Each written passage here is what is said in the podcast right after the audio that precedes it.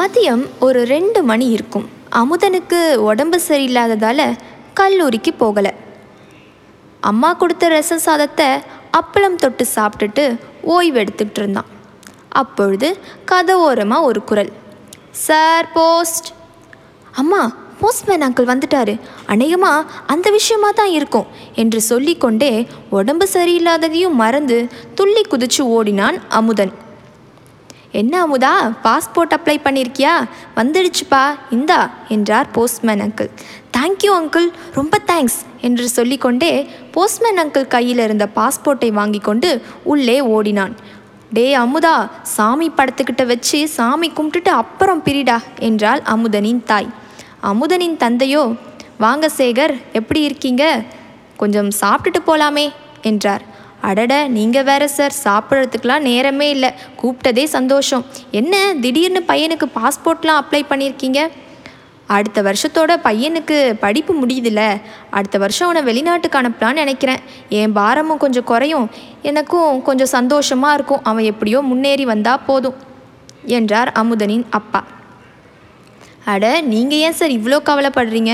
அமுதன் எல்லாம் கெட்டிக்கார பையன். அதெல்லாம் பொழைச்சிப்பான் என்று சொல்லிக்கொண்டே போஸ்ட்மேன் சேகர் கிளம்பினார்.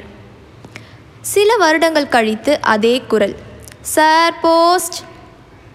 என்ன அமுதா ஊர்லேருந்து எப்போ வந்த?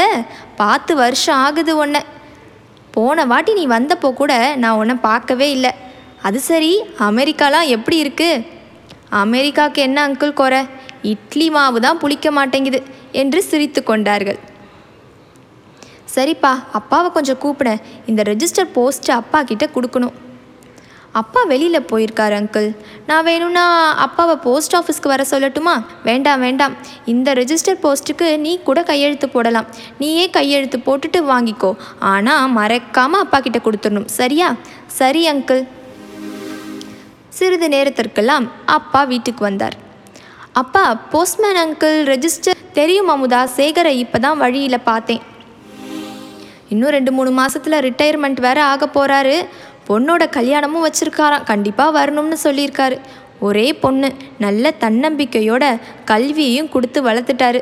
பொண்ணு போன மாதம் அப்பாவுக்கு அவள் சொந்த சம்பாத்தியத்தில் பைக் வாங்கி கொடுத்துருக்கா. பெருமை மனுஷனுக்கு தாங்க முடியல. சைக்கிள் ஓட்டியே பழகிய அவருக்கு ஸ்கூட்டர் ஓட்டின உடனே வெயிட்டு போட்டுடுச்சுன்னு வேற சொல்லி சிரிச்சுக்கிட்டு இருந்தோம் ரெண்டு பேரும் என்றார். நம்ம வாழ்க்கையில் எத்தனை சேகர்களை சந்தித்து வந்திருப்போம்?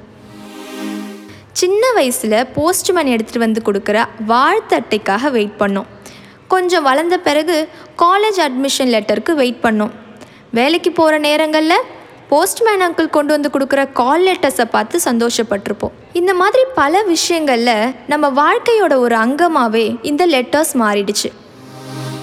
தீபாவளி பொங்கலுக்கு தூரத்தில் இருக்க தங்கச்சிக்கு மணி ஆர்டர் அனுப்புறது. மாதம் மாதம் அம்மாவுக்கு மணி ஆர்டர் அனுப்பின அப்பா. இவங்களையெல்லாம் நம்ம பார்த்து தானே வளர்ந்தோம். வெளிநாட்டில் இருக்க பொண்ணுக்கு ஊர்கா பாட்டில் அனுப்ப போகும்போது என்ன இந்த வாட்டி ஒரு ஊர்கா பாட்டில் குறையுது? அப்படின்னு சிரிச்சுக்கிட்டே கேட்குற போஸ்டல் ஒர்க்கர்ஸ் எத்தனை பேரை நம்ம கடந்து வந்திருக்கோம். அது மட்டும் இல்லாமல் போஸ்ட் ஆஃபீஸில் நம்ம முகத்தை பார்த்த உடனே இன்னும் கொஞ்ச நாளில் உங்கள் ஃபிக்ஸட் டெபாசிட் முடிஞ்சிடும் மறக்காமல் வந்துருங்க. அப்படின்னு நம்ம அக்கௌண்ட்டை பார்க்கறதுக்கு முன்னாடியே சொல்கிற எத்தனை ஊழியர்களை நமக்கு தெரியும்? நம்ம வாழ்க்கையில் பல தருணங்களில் போஸ்டல் டிபார்ட்மெண்ட் நம்ம கூட பயணிச்சுக்கிட்டே தான் வந்திருக்கு. அதெல்லாம் சரி இன்னைக்கு எதுக்காக இதை நான் சொல்கிறேன்னு கேட்குறீங்களா இன்னைக்கு போஸ்டல் ஒர்க்கர்ஸ் டே தபால் ஊழியர்கள் தினம். இந்த நாளில் போஸ்டல் ஒர்க்கர்ஸ் எல்லாருக்கும் மிகப்பெரிய நன்றியையும் பாராட்டுக்களையும் சொல்கிறதுல எனக்கு ரொம்ப சந்தோஷமாக இருக்குது கேட்டுட்ருக்கீங்க? காட்சியிலே the bilingual saga with me Ambika.